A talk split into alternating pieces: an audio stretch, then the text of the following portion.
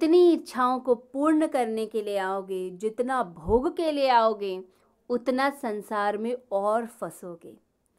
और जितना निष्काम कर्म करोगे, मानवता की सेवा करोगे, लोगों का भला करोगे, और अपने काम को परफेक्ट तरीके से करोगे, और जो करो, चाहे ऑफ़िस में भी हो, अपनी फ़ाइल वर्क कंप्लीट किया और मन से यह सोचा कि ये मैंने जो काम किया है, इससे इस कंपनी का भला हो।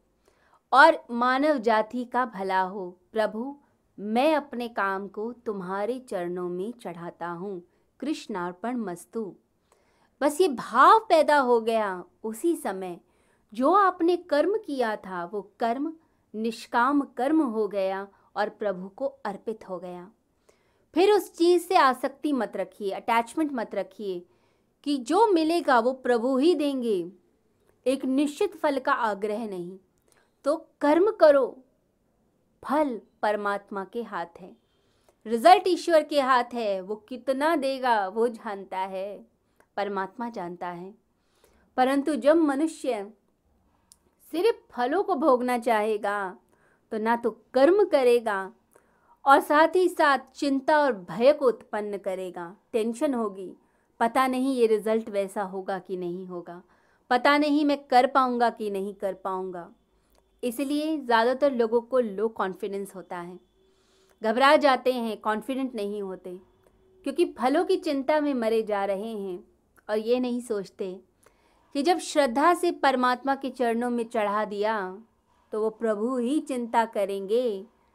निष्काम कर्मी अपने अंतकरण को शुद्ध कर लेता है और मनन निधि ध्यासन और आत्मानुभूति के लिए तैयार हो जाता है। फिर चिंता नहीं करता, परमात्मा उसकी चिंता करते हैं। वह ईश्वर, ब्रह्मांडीय शक्तियाँ उसकी चिंता करती हैं, फिर उसको चिंता करने की आवश्यकता नहीं।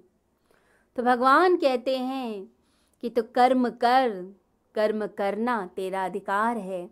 तो युद्ध से मत भाग, परेशानियों से मत भाग जीवन में परेशानियाँ आएँगी ही आएँगी, ये जीवन है ही ऐसा।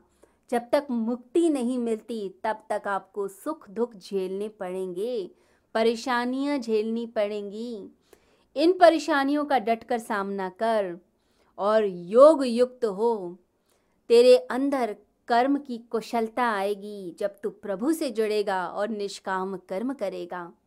तो भगवान भागने का नहीं, जागने का मार्ग बताते हैं। भगवान कहते हैं, अपने आप से जुड़ो, अंदर शांति से जुड़ो। बाहर मत भागो, बहिर्मुखी मत हो।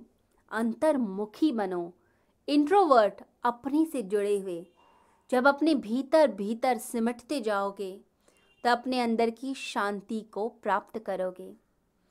जब भीतर प्रकाश का दिया जल पड़ेगा तो अंधकार दूर ही होगा। जब भीतर मौन सधेगा तो अपने आप ही गहराई आएगी कर्मों में। तो जो व्यक्ति अंदर से शांत है, अंदर से स्थिर है, अंदर से स्ट्रांग है, वही तो कर्म ठीक से कर पाएगा। जो अंदर से ही डरा हुआ, भयग्रस्त चिंता में है, वो कभी कर्म नहीं कर सकता। तो भगवान कहते हैं, योग कर्मसु कौशलम, कर्म में कुशलता योग है। तो कर्म में कुशलता उसी की आएगी जो शांति में है जो टेंशन में नहीं, जो टेंशन में रहता है एंग्जाइटी में है, डरा हुआ है, भय में है, उसके पैर तो कांपते हैं।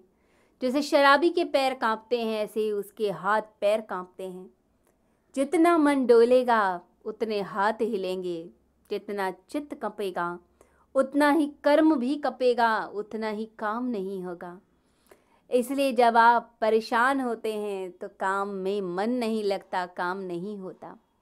आप ऑफ़िस गए हैं, परंतु घर का वो झगड़ा याद आ रहा है कि घर में, रिश्ते नातों में झगड़ा हुआ।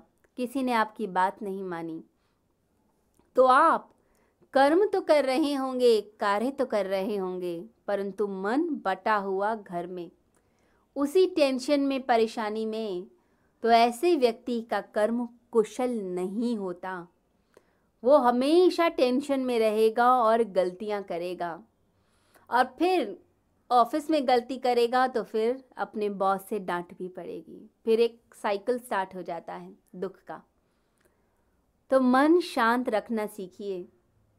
ये टेंशन, ये डिप्रेशन, ये एंजाइटी आती है जब फल की चिंता होती है। तो भगवान कहते हैं, टेंशन मुक्त होना है तो फलों की चिंता करना छोड़ो, कर्म ठीक से करो। और अपने भीतर की शक्ति से, शांति से जुड़ो, उस परमात्मा शक्ति से जुड़ो। ध्यान करो, योग करो, भजन करो, परमात्मा का नाम लो। इसी में ही शांति है। ये स्थिरता लाएँगे, आपको स्टेबल करेंगे। तब ऐसा व्यक्ति जो कर्म करता है, उसका कर्म सफल होता है। वो सक्सेसफुल होता है। जो अपने कर्मों को निष्ठा से निभाता है और परमात्मा की शक्ति से अपने आप को जोड़ कर रखता है। फिर एक मिडास इफ़ेक्ट आएगा, जहाँ भी छुएगा, वही चीज़ सोना होने लग जाएगी। वही चीज़ सफल होगी, व्यापार करेगा तो व्यापार में सफलता। जब जॉब करेगा तो वहाँ भी नंबर वन होगा। जब अपनी कला का प्रदर्शन करेगा तो कला में भी अलग ही निखार उसका आने लग जाएगा। तो अद्भुत बन जाएगा वो। और उसका जीवन सफल ही नहीं, सुफल बनेगा। यानी अमृत फल की प्राप्ति होगी उसे। कभी कभी हम गलत चीज़ के लिए भी प्रयास कर लेते हैं और उसमें सफलता मिल जाती है और बाद में ही पछताते हैं। परंतु निष्काम कर्मी को तो अमृत फल ही मिलता है। गलत नहीं, अमृत फल। सुफल मिलता है। तो जीवन उसका सफल होगा, सार्थक होगा। इसे अपने जीवन को निष्काम कर्म योग से युक्त कीजिए।